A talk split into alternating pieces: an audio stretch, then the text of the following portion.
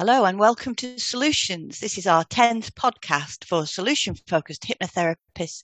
I'm Kathy Eland. And I'm Trevor Eddles, and we're both experienced solution focused hypnotherapists. Today we're taking a look at keeping your cool during the festive period and other times, of course. Yes, no matter how irritating Uncle George or Aunt Matilda may be, all the children, yours or someone else's, you need to all keep your temper so everyone can enjoy their Christmas. But is getting angry over Christmas a problem? Interestingly, the British Association of Anger Management, yes, there really is such an organisation, ran National Anger Awareness Week between the 1st and 7th of December this year. They also have some advice about keeping your cool this Yule. They feel that anger is an issue that isn't being addressed as fully as it should be. You may well be seeing clients with anger issues, and so it'd be useful to see what the experts have to say. And we might all benefit from staying cool during the festive period. Anger is a very natural feeling. It's one of the ways that the primitive brain deals with continued or chronic stress. It provides animals and people with an evolutionary advantage when they're angry, they're stronger and better able to defend their food and family. So it's more likely that their genes will be passed on to the next generation. And appearing angry can act as a warning to others to modify their behavior. So, which is your anger style? We have passive aggression. This style of anger is used when people do not want to admit they are angry as to avoid confrontation the person becomes silent, sulks, and procrastinates while pretending everything is fine. Open aggression is the other side of the spectrum, and as the name suggests, these people are open, they lash out in anger. This may be physical or verbal aggression, which can lead to harm to self and others. Open anger looks like fighting, bullying, blackmailing, accusing, shouting, bickering, sarcasm and criticism. This anger stems from a high need to be in control. And finally, assertive anger. This is the healthy way to respond and handle anger in a controlled and confident manner. We use our words, we listen to help solve the problem, and be open in handling the situation. This form of anger can help relationships grow, whereas open aggression leads to toxic, unhealthy relationships. Assertive anger is being in a space where you can process what is occurring, find your words, be expressive and flexible to what you're being angry about. In a relationship, this is being patient with your partner, not raising your voice, communicating what you are feeling emotionally, and being empathic. Apart from ongoing stress, people can get angry because they feel threatened or are attacked. They may feel frustrated or powerless, or they may feel as if they're being treated unfairly or slighted in some way. They may fear that they have been abandoned, or they may well feel overwhelmed. Remember, it's not events that affect us, it's how we interpret them. And so people may treat events as being more threatening or more unfair than they might actually be. Mm.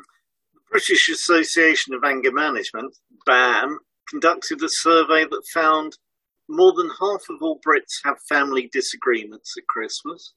A quarter of all adults say their relationships with their partners come under pressure over the period, and an eighth say a festive argument made them want to split up. Calls to relate go up by 59% over Christmas, and the average family has their first argument at 9.58 on Christmas Day morning. Crikey. They go on to suggest that the most likely reason for increased anger are, here we go, who's doing the washing up? Spending more time with family than usual. Too much alcohol. One too many eggnogs. Battles over the TV remote. And they suggest that almost a third of people choose to go for a walk to avoid rows. But isn't venting this anger helpful? Isn't it helpful to voice irritations and to let it all out? In the 1970s in Harley Street, you would pay a lot of money for the privilege of beating the hell out of a pillow, imagining it was a spouse or colleague. But did it work? Let's take a look. It turns out that this type of emotional venting likely doesn't soothe anger as much as augment it. That's because encouraging people to act out their anger makes them relive it in their bodies, strengthening the neural pathways for anger and making it easier to get angry the next time around. A piece of research was conducted by Ebbe Ebbesen, a Swedish gentleman. The purpose was to investigate the effects of anger on future verbal aggression i.e., does expressing anger to a person ramp up or dampen down future angry feelings towards that person or persons in the future? And the answer is yes. Two groups of aerospace ex employees, one angry group and one non angry group, were given exit interviews the angry group had just been made redundant because they'd been promised a three year contract which had been terminated after a year. The non angry group were leaving for other reasons. The exit interview questions were designed to focus their anger on the company or a company individual. For example, what instances can you think of when your supervisor has been unfair to you? The results indicated that when the angered group directed their verbal aggression towards a specific target, their subsequent verbal aggression increased. Hmm. Going back to BAM, they constructed a plan to help people avoid the stress and associated anger at Christmas. Starting with the pre Christmas preparation, their advice is don't give yourself a hard time about making Christmas perfect. It's not all your responsibility. And it is just one day in the year. They said, think about what sets you off and figure out in advance how you're going to deal with it. Plan ahead and think of the big picture. Whatever the other person thinks, does, uh, it'll all be over in a few days. And getting angry may not be worth the long term effect. Think about the person who might make you angry. Now write a list of all their good points and think about the things you appreciate about that person. Remember, there is some good in all of us and try to focus on the good things. They also say plan to share the responsibility for the day. Share out chores with children and other adults. Get some firm agreements on what each person will do so the success of the day isn't on your shoulders entirely. They also suggest do as much as you can in advance and agree beforehand with other family members some rules and arrangements that will help things to go smoothly. Great stuff. And on the days when you are celebrating Christmas, listen carefully to what the other person is saying and show you understand their point of view, even if you don't agree with it. Choose your words carefully rather than saying, you always, Try saying you sometimes. Keep the volume down. Don't shout. Speak. Don't argue. Discuss. Don't drink too much. Alcohol is responsible for lots of arguments, and it is more difficult to keep things in perspective when under the influence of drink. Drinking lowers your defenses and changes your mood. Try to tackle controversial matters over the phone or email or text body language and facial expressions are vital to appreciating the other person's point of view. Learn to break reoccurring conversations that lead to an old argument. Take action and change the subject as smoothly as you can. Take deep breaths. Count to 10 if you're getting frustrated.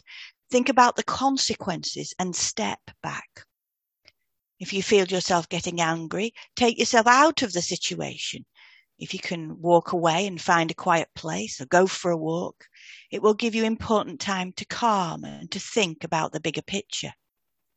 Tell people you're going for a walk because you've eaten a lot, not because you need to escape. Remember, if you shout, it's likely your children will shout back at you. You only have to eat sprouts, speak to your uncle, say thanks for an unwanted present, be a waitress, look like a fool in a turkey hat just for the day to make the festivities flow smoothly. Accept the inevitable. There will be a mess. Your mother in law will say something you don't like. Try not to argue over small things. And finally, look for the positives. Seeing family and friends, the memories, the children will have a happy Christmas and the meal itself, which research says is the most enjoyable part of Christmas for many people. And what if you like Christmas but live with someone who hates it? You should also accept the situation, explained Azor. If your loved ones hate Christmas, give them space, respect their decision whether or not they want to celebrate, and encourage them to reconcile with how festivities will happen in the household. Okay, well, for young people, BAM suggests try to get enough rest before Christmas Day. Tiredness makes everyone grumpy. If you get overexcited or if someone's annoying you, walk away and find a quiet place to calm down. If your siblings are annoying you, tell a grown up who isn't too busy. You may find listening to your favourite music or repeating a calm word to yourself while breathing deeply will help you to avoid angry outbursts. Yes, good advice.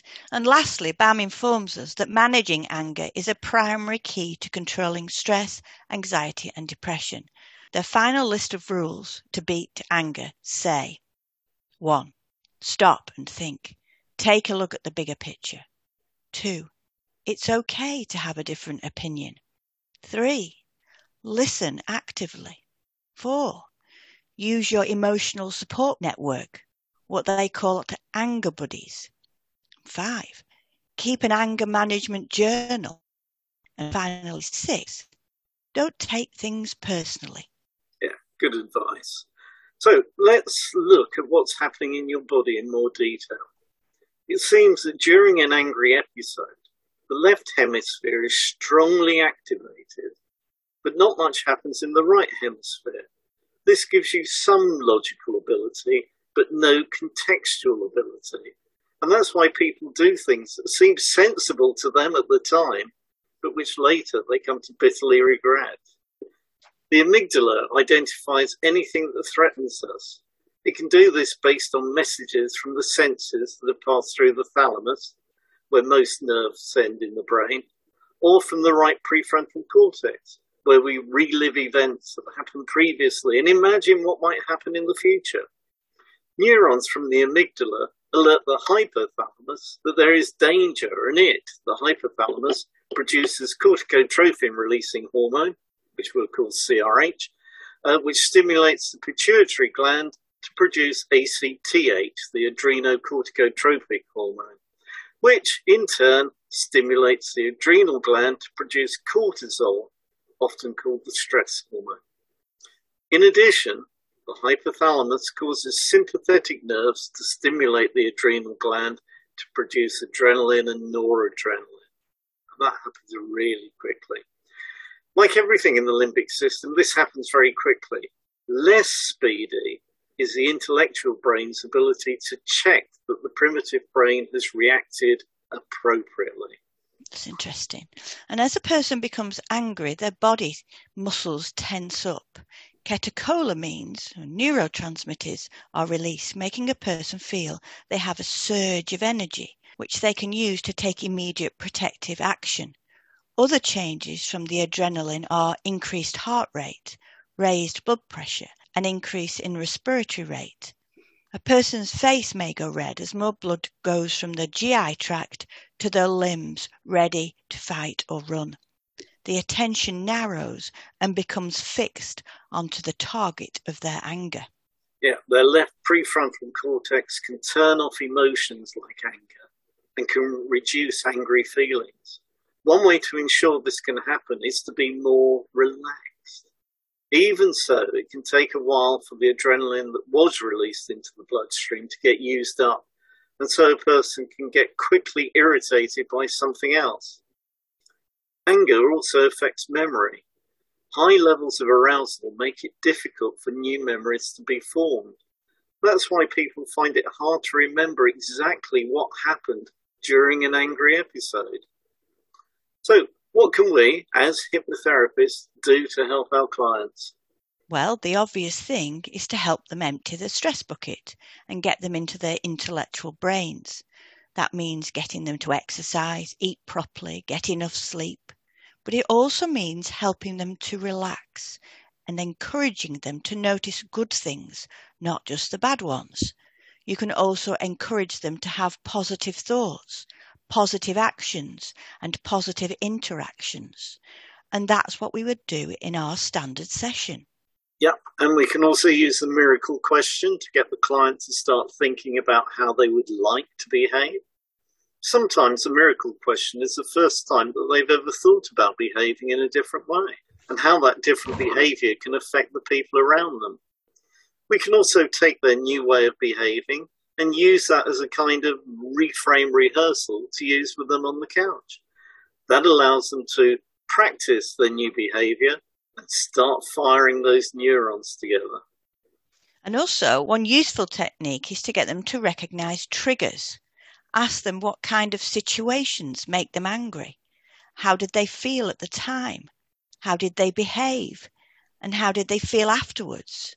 And discuss how might those triggers be interpreted in a different way. For example, Uncle George starts on about Brexit.